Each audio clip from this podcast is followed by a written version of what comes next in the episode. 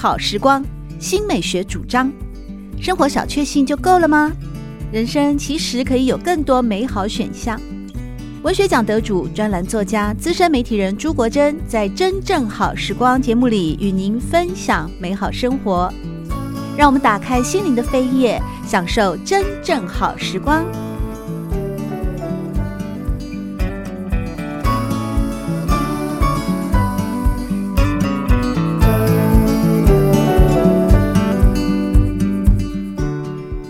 朋友们好，欢迎来到真正好时光，我是朱国珍。在这集节目和大家分享的是京都古民宅咖啡，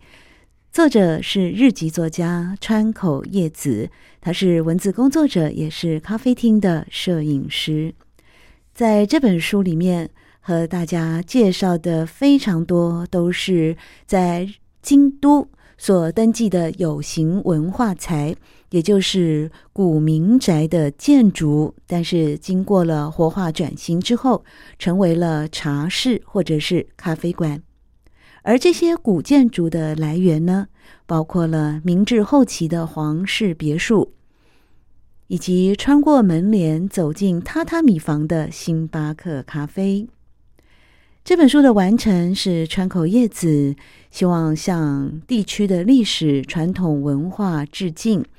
也希望能够向世界传达京都的魅力。在京都有屋龄超过百年的蓝瓶咖啡，不但能够亲眼见证到建筑物的历史，更是形成了过去与现在美国与京都交融的洗练空间。除了中西文化的交流，在京都。过去作为澡堂的建筑物，也可以摇身一变成为了咖啡馆，那就是萨拉萨西镇咖啡。这是一个可以饱览屋龄九十年的豪华澡堂所建筑的咖啡馆。来到这里的人应该会惊讶地瞪大眼睛三次。最初是为了外观的风格，在玄关上突出的唐破风屋顶，就像寺庙一样。所谓唐破风，是两侧凹陷、中间拱起的屋檐装饰，而手工的精致各种装饰，更是一流工大工从事建筑、修补神社、佛阁的木匠们发挥技艺的最佳证明了。尤其是进入室内以后，可以看到，在过去用来作为浴室使用的部分，它的双面墙是大手笔的使用了马约利卡瓷砖，也令人惊艳。在这部分是以玫瑰粉和深绿色作为基调，鲜艳的色彩与凹凸的浮雕遍及了视线的范围。日本制造的马约利卡瓷砖产自于大正时代到昭和时代的初期，西元一九一二到一九二六年。建造如此奢华的澡堂，持续营业到平成时代。因为呢，这个地区过去曾经是非常繁荣的西镇织的产地，也就是日本的在京都必买的一种织物。因此来到这边呢，仔细瞧，在墙上较低的位置，还有相等距所排列的小孔，原来啊，那是水龙头的位置呢。不由得令人想起在昭和时代的景象，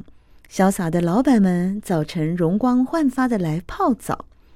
或是结束工作的工匠师傅们在此洗去一天的疲劳。尽管被瓷砖吸引了目光，抬头一看又是惊喜，因为墙面上方的铁皮浪板顶端有天窗的高挑天花板，正是澡堂在当时为了防止蒸汽聚集的设计。其实呢，地板上还留着以前的浴缸，可看之处实在太多了，只来一次根本看不完。当川口叶子来到了这个地方。他享用着种类丰富的自制蛋糕和咖啡，稍作休息，不时也会悄悄地用双眼去扫视澡堂柜台旁边遗留的痕迹。到京都去观光，想必大家都会到南山一趟。南山是非常知名的观光景点，尤其是在秋高气爽的秋天，是赏枫的最佳时节。这间咖啡馆是建于江户时代后期的旧小林家住宅，而隔着庭园的烘焙方洞是整修了昭和时代的两层楼的古民宅。在东京表参道起家的人气面包店，于二零一九年呢，就在这个地方岚山开设了分店。而这栋建筑物是旧小林家，它是一八零九年建于现在京都府南丹市的农村，一九七九年废时了三年，移建到了岚山。歇山顶，也就是四坡式屋顶结合两面山墙。前后是大斜坡，左右为小斜坡，建筑的内部东侧衔接着土间，使人联想到了丁家。但是金丁家一般是平入的形式，但这栋建筑物却是七入的形式。所谓的七入，就是将房子当成蛋糕卷的话，玄关的位置是在切面，这是七入；在侧面是平入。而目前呢，这栋建筑物它也是京都府的指定有形文化财。这栋建筑的屋顶是茅草所盖的，所以看到它的时候真的是非常的震慑。同时，它的屋龄已经超过了两百一十年，过去是村长的家。如果来到这边，站在茅草的屋檐下，近距离的欣赏，就会看到那些茅草裁切得非常的整齐，而断面的厚度更是惊人，缔造了它的重量感。扎实堆叠出高耸屋顶的茅草的重量感呢，可以想见当时是费了多少的功夫，多少的时间来紧密的扎实，而这样的部分。也能够去理会到这些呢，能够支撑屋顶的骨架是如何的强健。在这里提供的午间套餐也有咖啡，也有西式的料理以及蛋糕。这栋建筑过去属于小林家，据说小林家在江户时代担任过村落的村长。因此，墙上有看似刀架之物，应该就是当时的村长被允许佩刀的证据了吧？在茅草屋顶下来饮用咖啡呢，更能够激发想象力。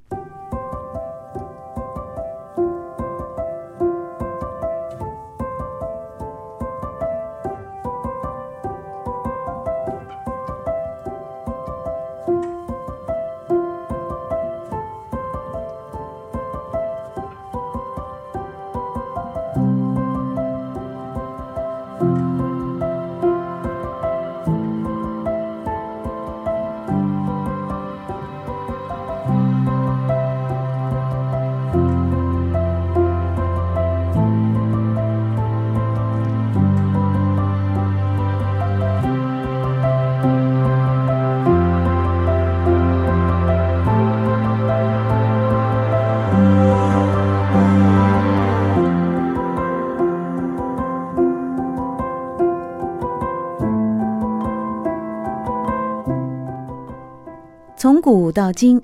日本京都迎接着来自日本各地的旅人，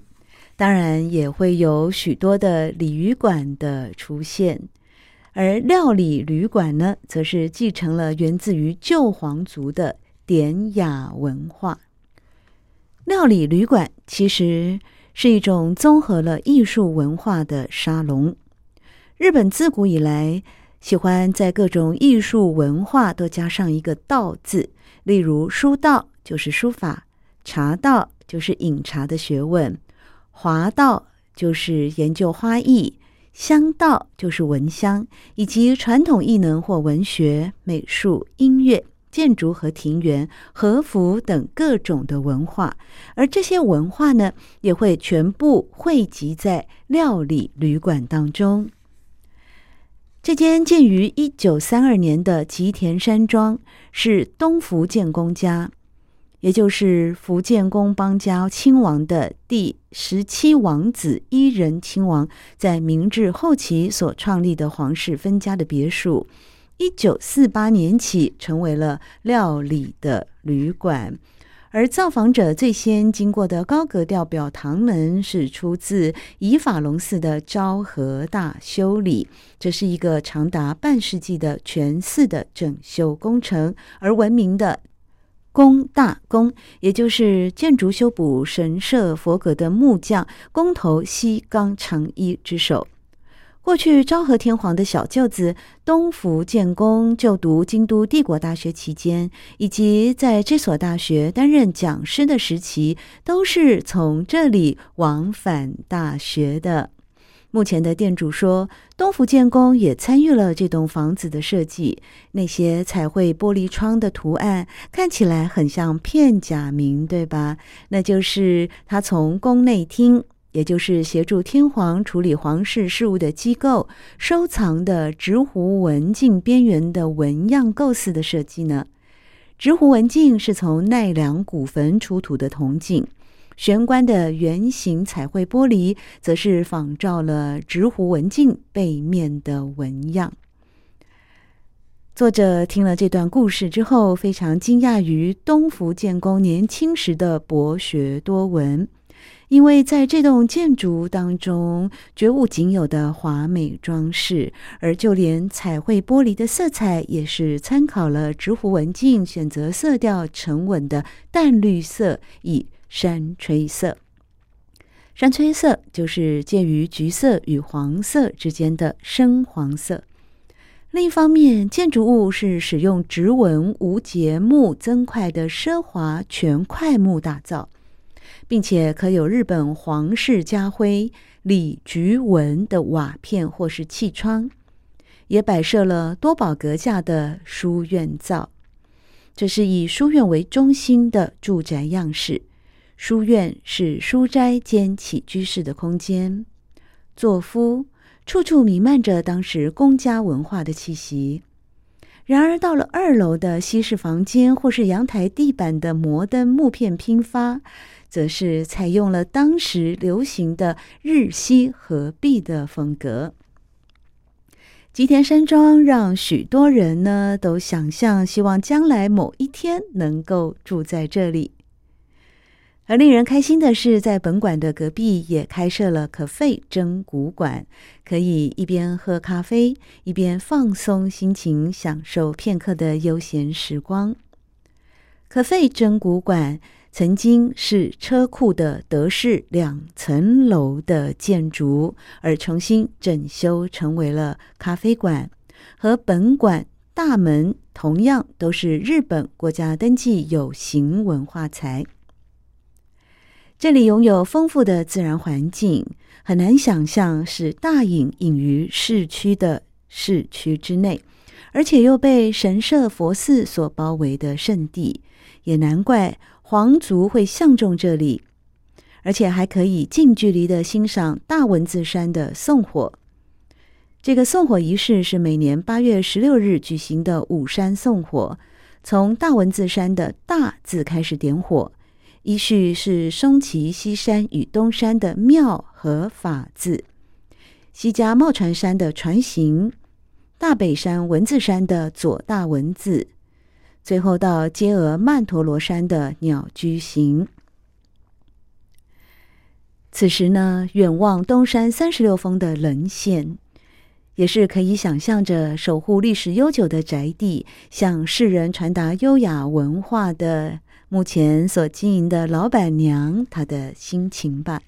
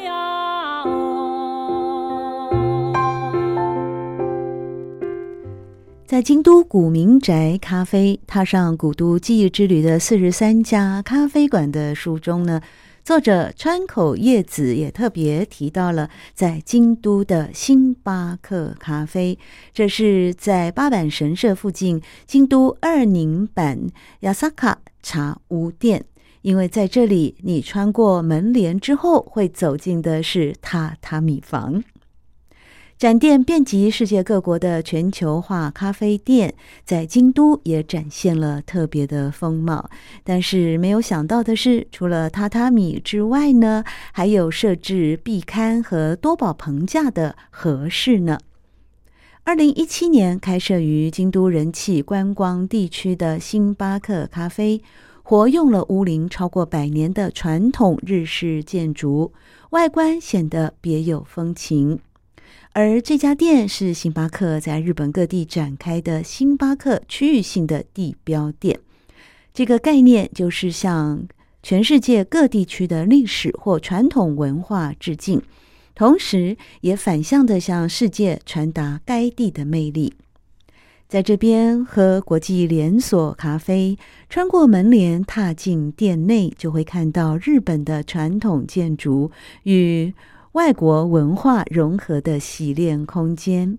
因为摆着洗手泵的小小前庭，在地面是埋入了瓦片，成为视觉上的亮点。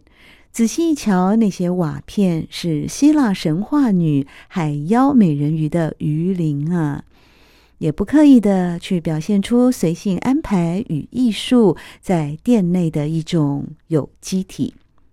连接的两栋房子往内部长长延伸的空间也出乎意料的昏暗，然而柜台的柔和灯光浅浅的浮现，据说这是希望能够营造出手提灯笼印象的照明方式。沿着走廊前进，在面向奥庭，也就是后院的空间取走咖啡之后，步上了二楼。在榻榻米的房间与西式的房间、传统建筑和现代艺术共处一室的空间呢，让人可以好好的尽情享受这段印象深刻的咖啡时光。在此处，这个国际连锁店的商标也配合着城镇的风貌，做成了特殊的式样，也就是它的色彩和它的尺寸都和我们其他地方所看到的不一样哦。另外有一间也是美国的知名咖啡连锁店，叫做蓝瓶咖啡。二零一五年，在东京的清澄白河所开设的日本一号店，这是美国蓝瓶咖啡呢，让当时宁静的清澄白河街区一跃成为了受注目的咖啡小镇。三年之后，也就是二零一八年，在京都也开了蓝瓶咖啡，而在这里呢，它临近的正是。春天赏樱、秋季赏枫的知名景点南禅寺的西侧，只要是搭地铁来到这边呢，下车之后就可以走几分钟的路程抵达咖啡馆，而沿途就像是在自然景观丰富的公园里面散步，双眼也饱览了美景。这间屋龄超过百年的两层楼建筑，过去曾经是旅馆。店铺分为两栋，面向街道的商店内部有宽广的中庭和开放感十足的落地窗。坐在中庭的长椅，仰望清爽的蓝天，感受非常的惬意。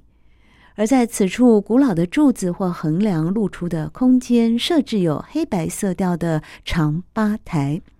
最特别的就是土墙。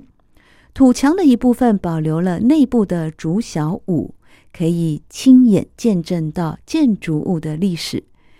形成了过去与现在美国与京都交融的一种特殊的氛围。经手翻修的设计师是长坂长先生，说到决定设店场所的这件事情，长板长他认为能够结合古建筑，营造良好的气氛，能够让客人觉得在那个地方喝到的咖啡很好喝，是他最重视的事情。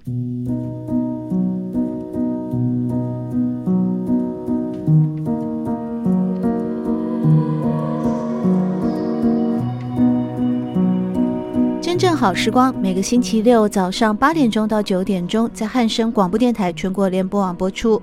节目在广播频道播出之后，也会上传到汉声广播电台的官网。在官网当中，您可以在经典回放的单元里搜寻“真正好时光”，随时收听到国珍为各位制作的精彩内容。喜欢朱国珍制作主持的《真正好时光》，欢迎您订阅、分享或留言。随时保持互动，一起共享美好生活。